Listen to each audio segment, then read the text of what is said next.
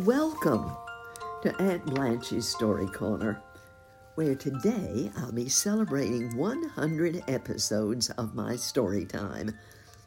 So, for this time, I want to share with you a reading of the most significant story of all time. It's definitely not a fantasy story, as many of the stories that I read to you have been. It's the totally true and real story of the reason that we celebrate Christmas. I'll be reading selected verses from the Gospels of Luke, Matthew, and John from God's holy word.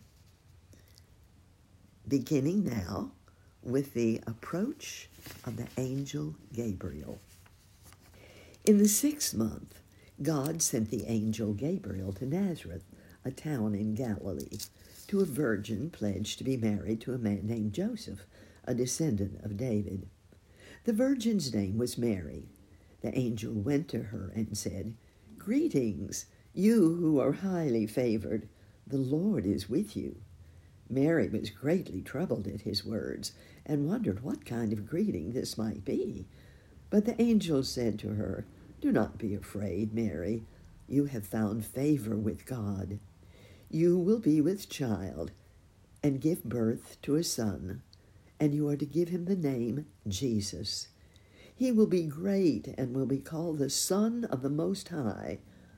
The Lord God will give him the throne of his father David, and he will reign over the house of Jacob forever. His kingdom will never end. How will this be? Mary asked the angel since I am a virgin? The angel answered, The Holy Spirit will come upon you, and the power of the Most High will overshadow you. So the Holy One to be born will be called the Son of God. Even Elizabeth, your relative, is going to have a child in her old age, and she who was said to be barren is in her sixth month. For nothing is impossible with God. The months pass, and as the time approaches for the predicted child to be born, we find that in those days Caesar Augustus issued a decree that a census should be taken of the entire Roman world, and everyone went to his own town to register. So Joseph also went up from the town of Nazareth in Galilee to Judea, to Bethlehem, the town of David, because he belonged to the house and line of David. He went there to register with Mary, who was pledged to be married to him and was expecting a child. While they were there, the time came for the baby to be born, and she gave birth to her firstborn, a son. She wrapped him in cloths and placed him in a manger because there was no room for them in the inn. And there were shepherds living out in the fields nearby, keeping watch over their flocks at night.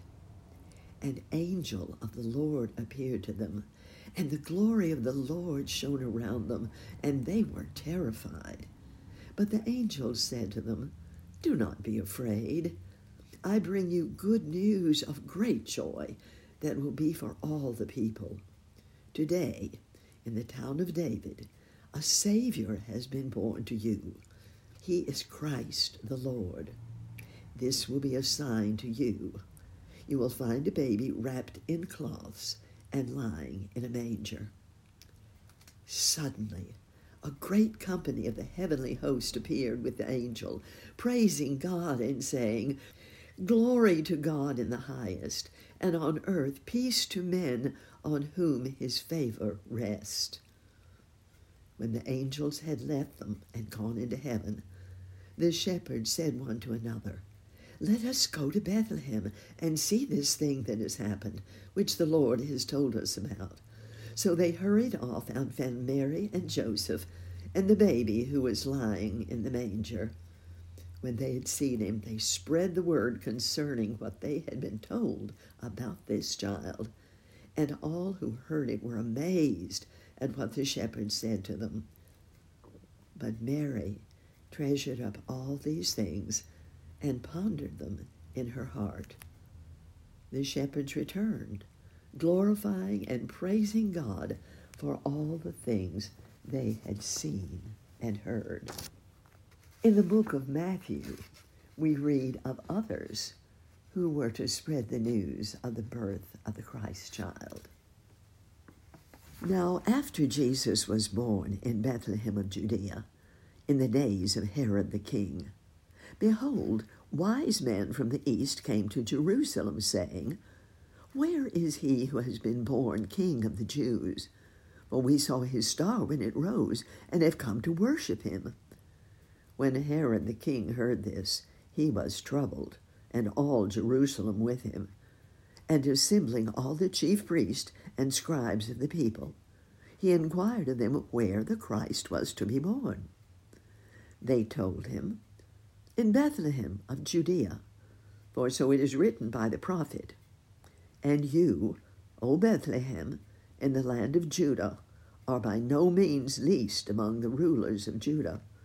For from you shall come a ruler who will shepherd my people Israel.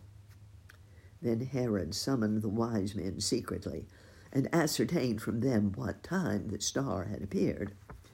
And he sent them to Bethlehem, saying, Go and search diligently for the child, and when you've found him, bring me word, that I too may come and worship him. After listening to the king, they went their way. And behold, the star that they had seen when it rose went before them until it came to rest over the place where the child was. When they saw the star, they rejoiced exceedingly with great joy. And going into the house, they saw the child with Mary, his mother, and they fell down and worshipped him. Then, opening their treasures, they offered him gifts gold and frankincense and myrrh. Now, as we read from the Epistle of John, we hear why this is the most important story ever told. In the beginning was the Word, and the Word was with God, and the Word was God. And the Word became flesh and dwelt among us, and we have seen his glory glory as of the only Son from the Father, full of grace and truth. And this is love, not that we have loved God, but that He loved us and sent His Son as an atoning sacrifice for our sins. For God so loved the world that He gave His only Son, that whoever believes in Him should not perish, but have eternal life.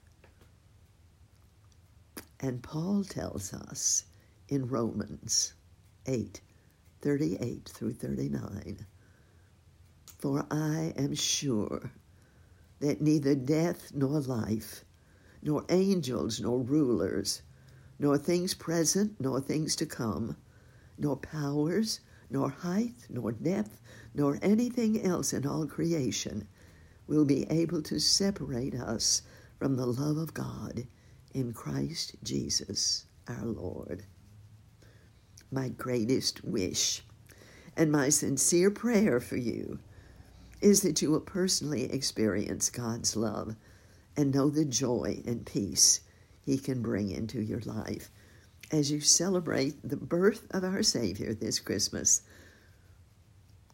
This has been Aunt Blanche in her story corner, wishing you a joyful Christmas and a Christ filled New Year.